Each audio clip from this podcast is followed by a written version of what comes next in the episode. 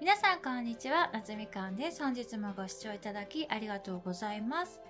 今日からまたしばらくはですね私の友人ワンがゲストに遊びに来てくれた回を小出しにねちょっとずつお届けしたいと思います。ワンは今までなんと30カ国も渡り歩いてきた海外の猛者ですので今まで行った国の感想とか異文化交流の話とかね面白い話をたくさん聞いてみたので皆さんにも楽しんでいただけると嬉しいですそれではどうぞお楽しみください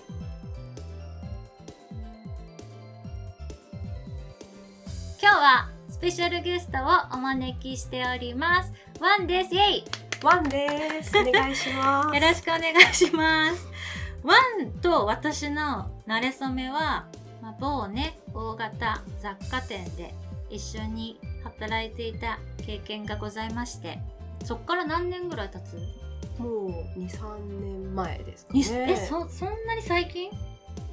えもっと前でしたね。だってさ、スペインに行く結前。1年以上前でしょ、はい。二年三年前。二千十八年ぐらい。うーん、そんな最近だったらなんかすごい、私だってもう辞めて2年以上経つからさ、だから、ワンと働いてたのってそれより前じゃん。そうですよね。うん、だからそすごくもうちょっと前な感じがしたけど、そんなものですね。そんなものです。そんなものですね。かしこまりました。ワンさんはね、今まで何カ国訪れたんでしたっけ？えっと四カ国を一年間ずつ住んでました。4カ国1年間ずつで、旅した数で言うと、はえっと三十カ国。30、行きました。30やば。え、ヨーロッパはもうほとんど行ってる？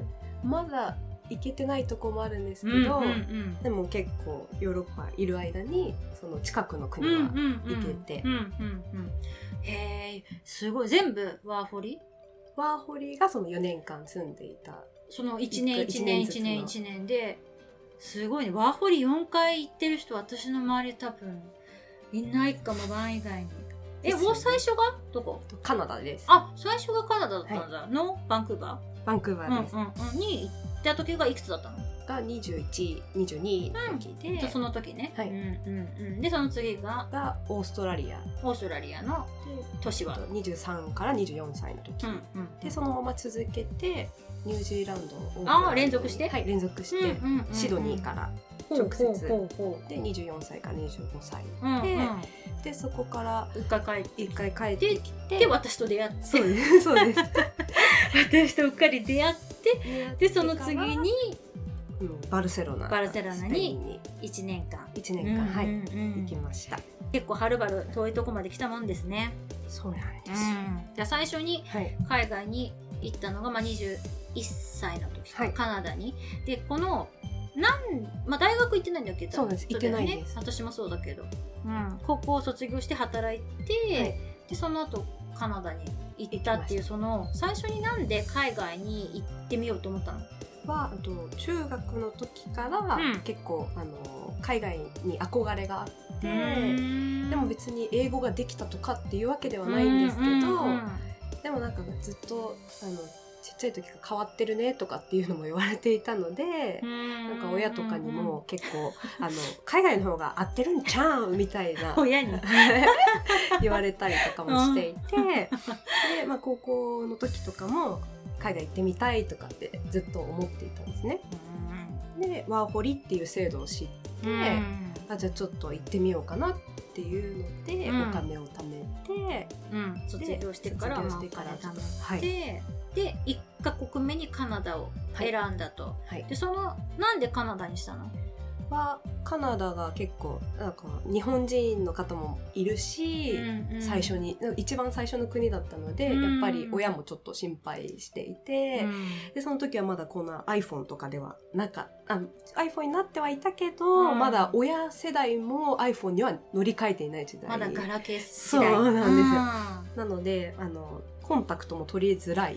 確かに。とかで、うん。そしたらやっぱこうサポートがちょっとあるとか、うんそのバンクーバーはそのあの私の祖母が行ったことがある国と行ったことがあったので、それでいいところだったよっていうのも聞いていたからあじゃあちょっとバンクーバーだったらいいんじゃないのっていうのもあってうん。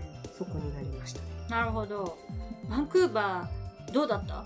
すっごい良かったです。今でも一番好きです。うーんそうなんだ、はい。何が何が良かった？カナダの方、まあ、私が会った方はなんですけど、まあ、結構あのわからない私が言ったことに対してわからなくてもなんか「What?」みたいな感じの聞き返し方ではなくて「Pardon?」とかもっと優しい言い方で言ってくださる方が多かったんですね。なのでこう移民の方が多い国っていうのもあってバンクーバー特にうんそういうアジア系の方もいらっしゃるから、うんそれでそのいろんな国の英語なまりに結構慣れてる方も多いのかそういう優しい部分がすごい出ていて、うん。ですごい良かったなっていう印象が。へカナダにさ住んでる時他の都市行った？はもうバンクーバーだけ。でもうずっとそこに住んでいてであのその時実は6ヶ月間はあの語学学校行って、その6後の6ヶ月間スターバックスで働いてたんですけど、うん。なんでもう全然こう旅行い行ける状態ではなかったというかうん。お金もキツキツでは行っていたので、確かにね。本当はアメリカとかにもちょっと旅行行きたいなとか、うん。モントリオールとかそっちの方も行きたいと思ってたんですけど、じゃああんまりこう東のことには詳しくない。そうですねそっかそっか。全え私あのニューヨーク行った時にトロント行ったんだよね、はいはいはいトロント全然違うのねトロントってはい。何あれ？みたいななんかなんつうの？バンクーバーとかそういうイメージでカナダに行ったらトロント結構面食らったっていうかすごいビジネス街っていうかまずアジア人が全然いないうん。し、白人パラダイスみたいなあ感じでそうあとホームレスの質が違った。トロントのホームレスやばかった。あのなんかバンクーバーのホームレスって、ーはい申し訳なさそうにさこう道のさ道があったらこう端っこにいない？はいはいはいはい。でこう段ボールになんか書いてたりとかするじゃん。トロントのホームレスはちょっと格が違ってあの歩道の真ん中にまず寝てるのね。すごいですね。で裸？みたいななんかよくわからないみたいな。どうしたのみたいな。なんか邪魔すごい邪魔みたいな。でもなんかどうだって感じで寝てるからちょっとトロントは違うんだなってあの時に。すごいやっぱこうニューヨークもホームレスはちょっと謙虚だったわけ。こう、はい。お願いですみたいな。ちょっとこう、うんうんうん。お腹空いてますみたいなね。ちょっと哀愁漂ってる感じだったの。にトロントのホームレスはマジで質が違ってなんかもうどうだって感じだったから。それは大通りでそういう感じ。そうそうそう。もうあのそのあのきらびやかなさ、はいはいはい。トロントといえばあのビジネス街みたいな感じはい。はいの歩道の真ん中に寝るみたいな、それはすごいですね。そうなんかね激しかったその。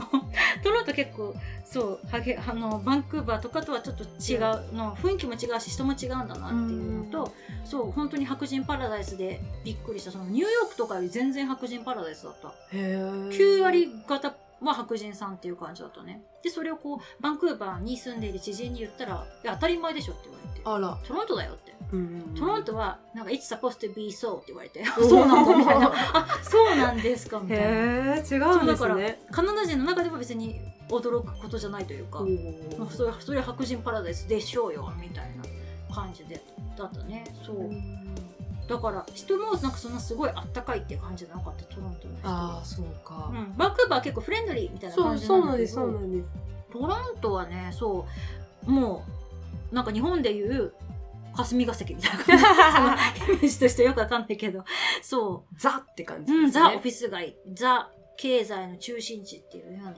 感じだったね。うん、だから東と西でカナダは結構個性があるというか、うん。まああんだけ横に広いから、ね。まあアメリカもそうじゃん。ね、西と東で結構違いがあるけど、そんな感じで結構カナダも個性がね、都市で違うんだなっていうのをね、うん、感じました、私は。はい。比べることができないっていう。そう、私そう だから1年間いたらさ、まあ他のね、都市、私の知ってる子とかでも、ワーホリで行ったらまあ半年ずつとか、あはいはいはい。バンクーバー、まあ夏はバンクーバーで、冬はもうちょっと東とかね、うんそういう風に分けてる子とかもいたから、まあでもワンは1年間ずっとバンクーバーで楽しくはい。平和にはい。過ごして日本に帰ってきて、次、結構間髪入れずにもう数